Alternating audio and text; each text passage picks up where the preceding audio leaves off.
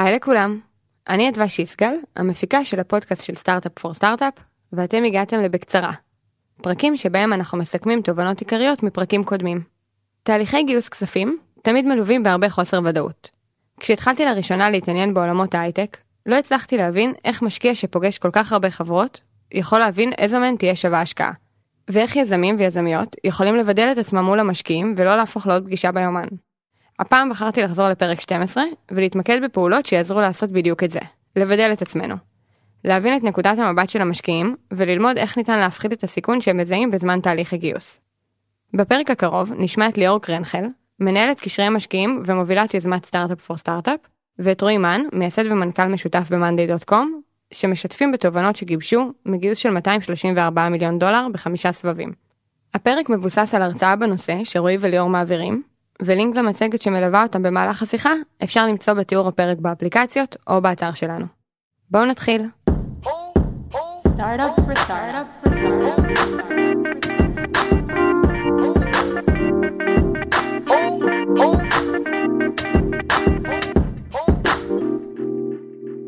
לכל משקיע שמגיע לפגישה עם יזמים, יש תמיד את אותה שאלה בראש שעליה הוא מנסה לקבל תשובה בשיחה.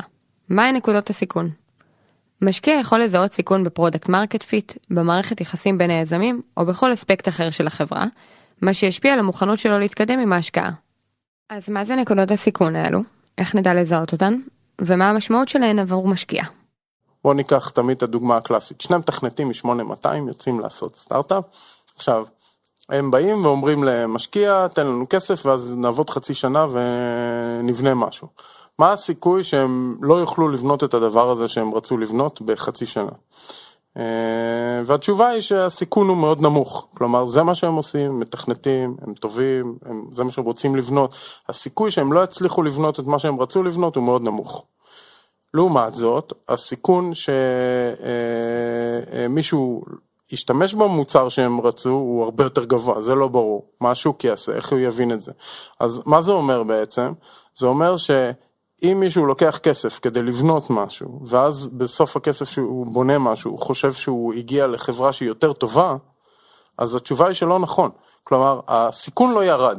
כלומר, בעיניים של משקיע, זה חברה שהיא באותו מצב בדיוק. אז כשאומרים, נניח, ו- וזה, וזה הפואנטה של הנקודות האלה, שצריך לראות איפה הנקודת סיכון הבאה שצריך להגיע אליה ומה צריך להגיע אליה, ואם הכסף שאנחנו מגייסים או הזמן שיש לנו לא מספיק כדי להגיע אליה, זה לא טוב. זה מה שאנחנו צריכים לכוון אליו וזה הדרך חשיבה וזה עדיין ככה אנחנו עובדים היום.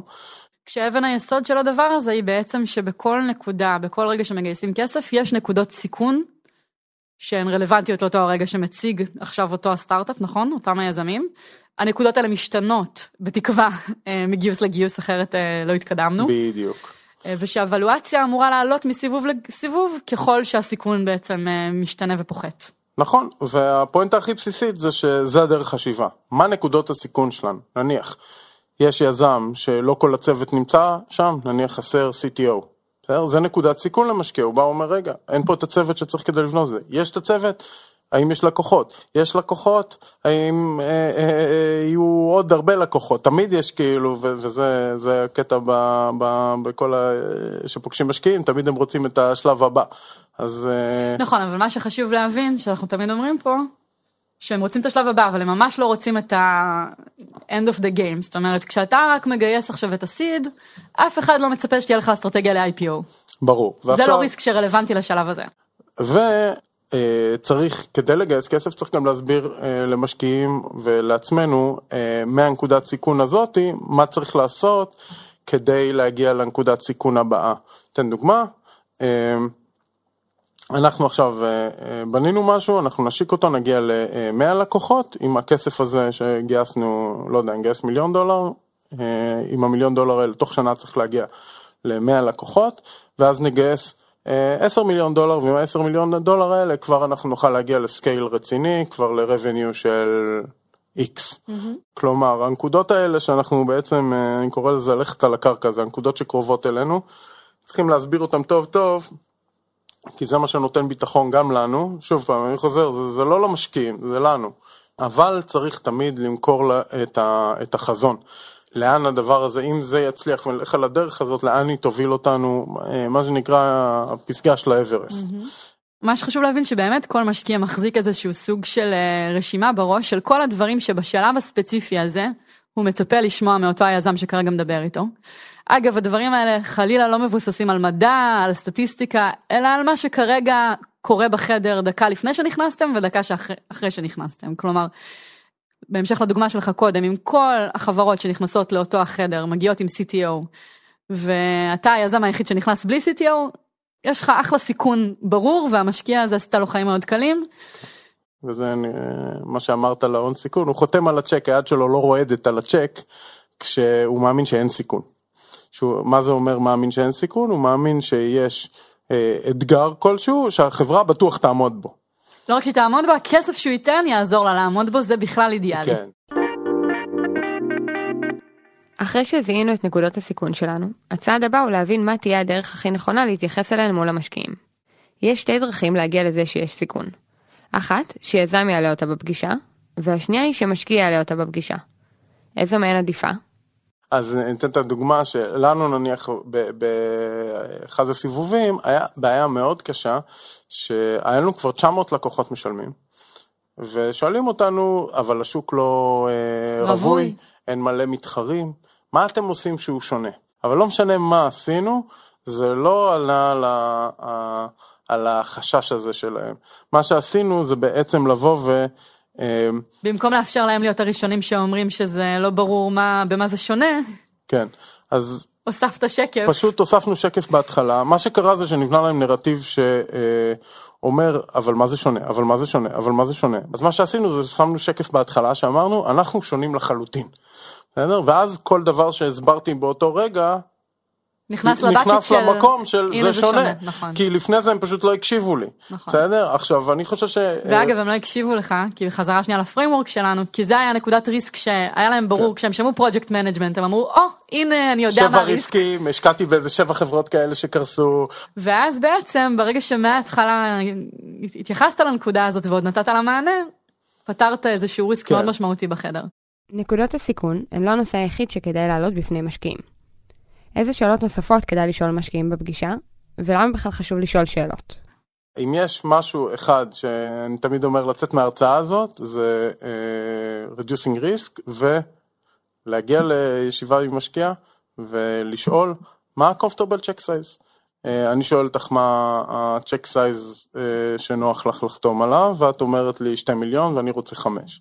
אז אני ישר אגיד לך, uh, טוב, אנחנו מחפשים סיבוב של 5, זה לך נוח להצטרף לעוד מישהו, אנחנו, את רוצה להוביל, את יכולה לא להוביל, כלומר ישר נתחיל לנהל שיחה על הדבר הזה כדי להבין לאן לכוון, נכון. אה, וזה, וזה בדיוק הדברים שצריך לתקשר אליהם.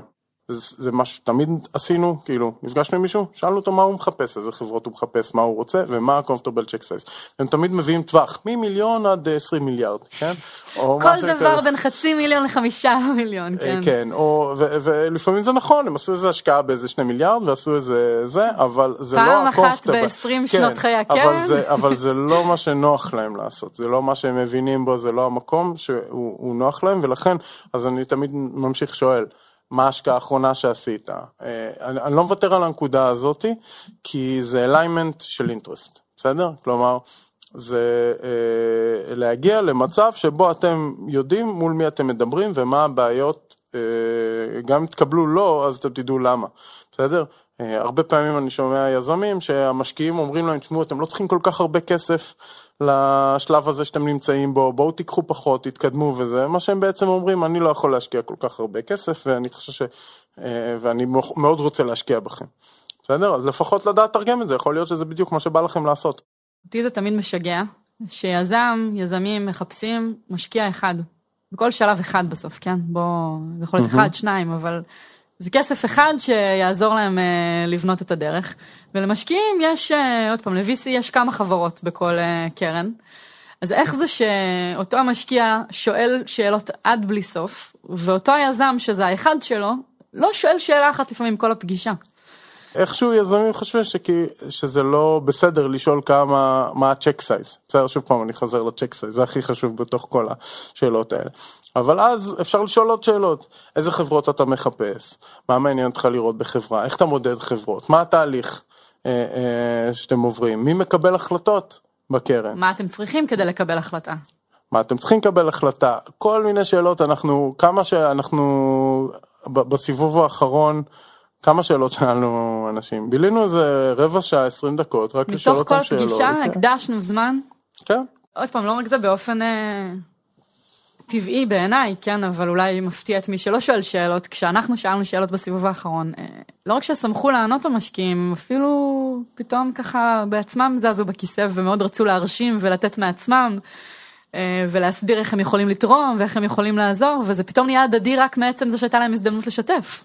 ההדדיות הזאת צריך ליצור אותה. נכון ומה שמדהים זה שאני גיליתי אחרי כמה זמן זה שמי שאנחנו באנו לדבר איתו אה, הפרטנר המוביל בוא נאמר כך באיזשהו שלב בהתחלה אנחנו צריכים לשכנע אותו ובאיזושהי נקודה שהוא היה צריך פתאום לשכנע את הקרן, הוא פתאום יושב איתנו. הוא פתאום מסתכל על המספרים, מנסה כאילו להסביר אותם, והוא פתאום נכון. ממש כאילו יושב איתי ומנסה למכור לקרן לגמרי. כלומר, זה לא טוב, אל תראה את זה, וככה. ובסיבובים שעשינו אחרי זה, ניסינו להגיע לנקודה הזאת של שבירת הכרך אה, מהשנייה הראשונה, כלומר אני לא רואה יותר את ה... לייצר איזשהו... אה, אני לא רואה יותר את המשקיע כמישהו שהוא אה, נגדי, או אני צריך לשכנע אותו ואז הוא ישתכנע. הוא בראש שלו רץ גם איך אני אשכנע את השותפים, איך... ולכן זה חשוב להבין מול מי אתם מדברים, מה התהליך קבלת החלטות, אם מדברים עם ה-head of the fund, מישהו שיודע לרוץ קדימה ולהחליט החלטות לבד, או שיש שם איזושהי ועדה שמחליטים בה באמת.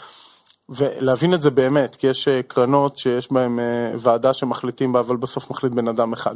אז צריך להבין את, ה... את כל הדינמיקה שם, כי יש שם דינמיקה. וגם להגיד שלכל פוזיציה יש את היתרונות והחסרונות שלה, למשל היו אה, קרנות שפגשנו בהן דווקא מישהו צעיר יותר בקרן, אבל הוא היה כל כך מה שנקרא רעב.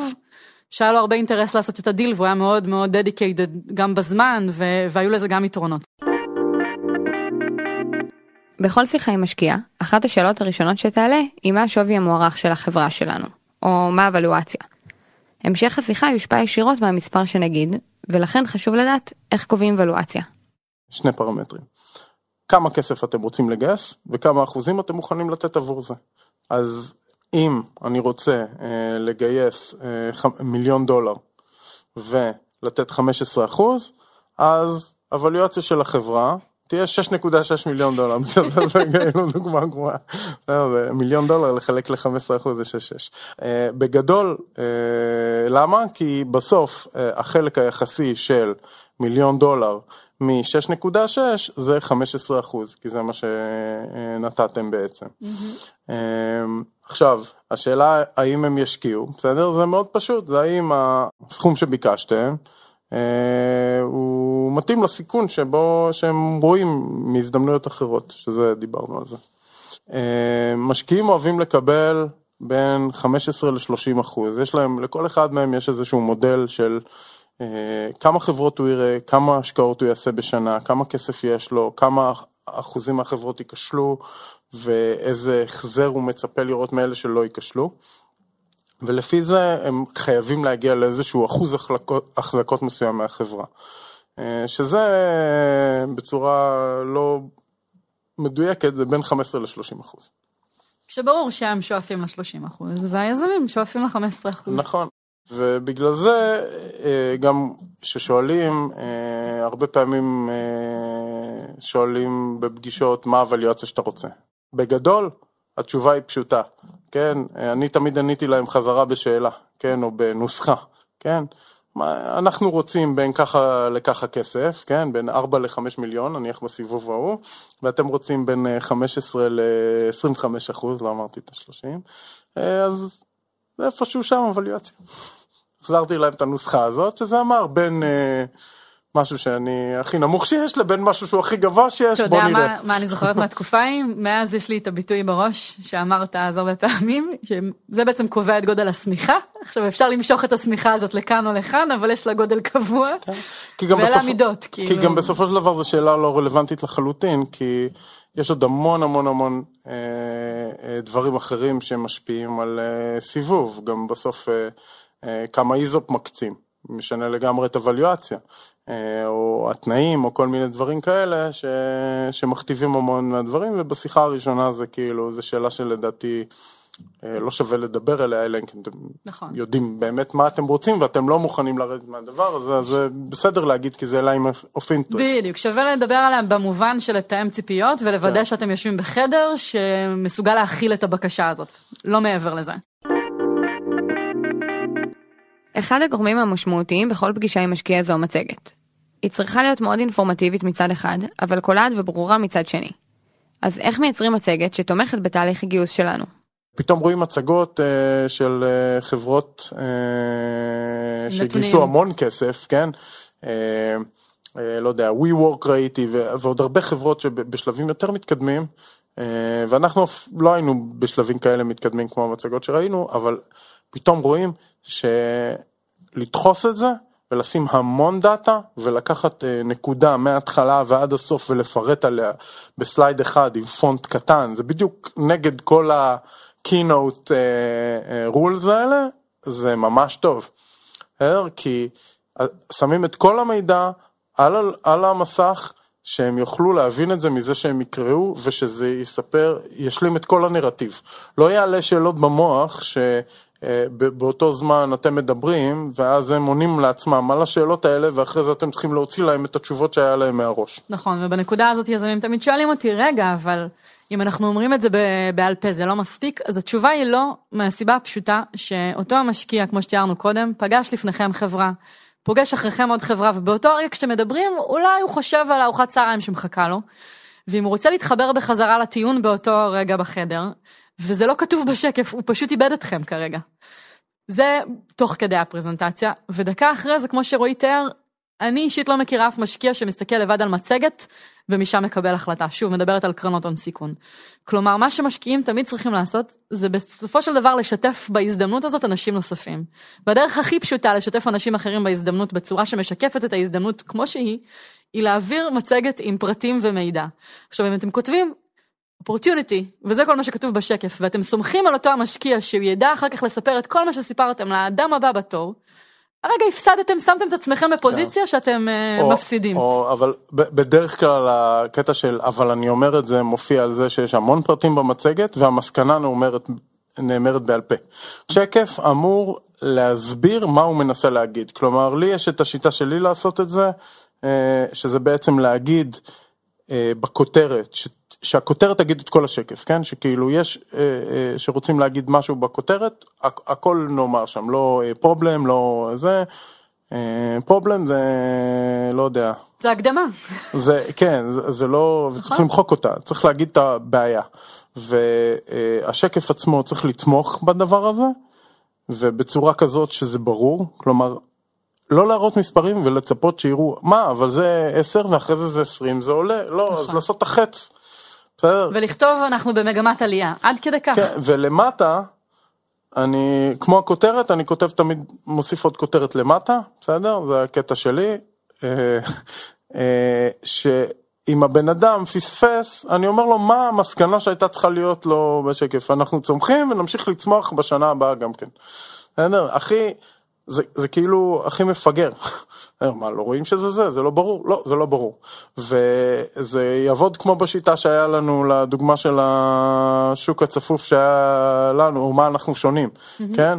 זה שהם יקראו את הבוטום ליין ואז ינסו להסתכל למעלה ולהבין איך זה תומך בזה ולא ינסו להסתכל על המידע ולהסיק איזושהי מסקנה שהם לא יודעים תוך כדי שאתם מדברים תוך כדי שיש להם בעיות אחרות שהם אה, שמים לב אליהם. זה תוך כאילו כדי להפוך שיש את זה להם להיות דוגמאות פשוט. אחרות בראש לחברות שנכשלו איפה שאתם מנסים כרגע להצליח.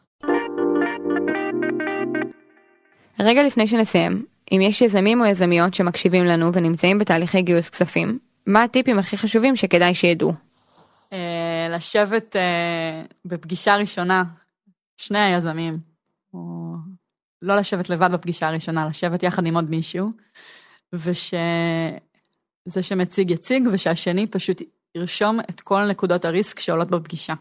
עכשיו, לא סתם לעשות את זה בפגישה אמיתית, כי בחדר לבד זה נראה אחרת. לקחת פגישה אחת ולהבין שניגשים אליה קצת חשופים, לבחור איזשהו משקיע שמבינים שיכול להיות שלא ילך איתו, ולעשות רשימה מאוד מאוד כנה אה, ואמיתית לגבי כל הסיכונים שמוצגים באותו התהליך. ומכאן לצאת לדרך אמיתית של לנסות לבדוק איך מספרים את הסיפור בצורה שהריסק ירד, ואיך משנים את המציאות כדי שהריסק ירד. אה, וזה תהליך אינסופי.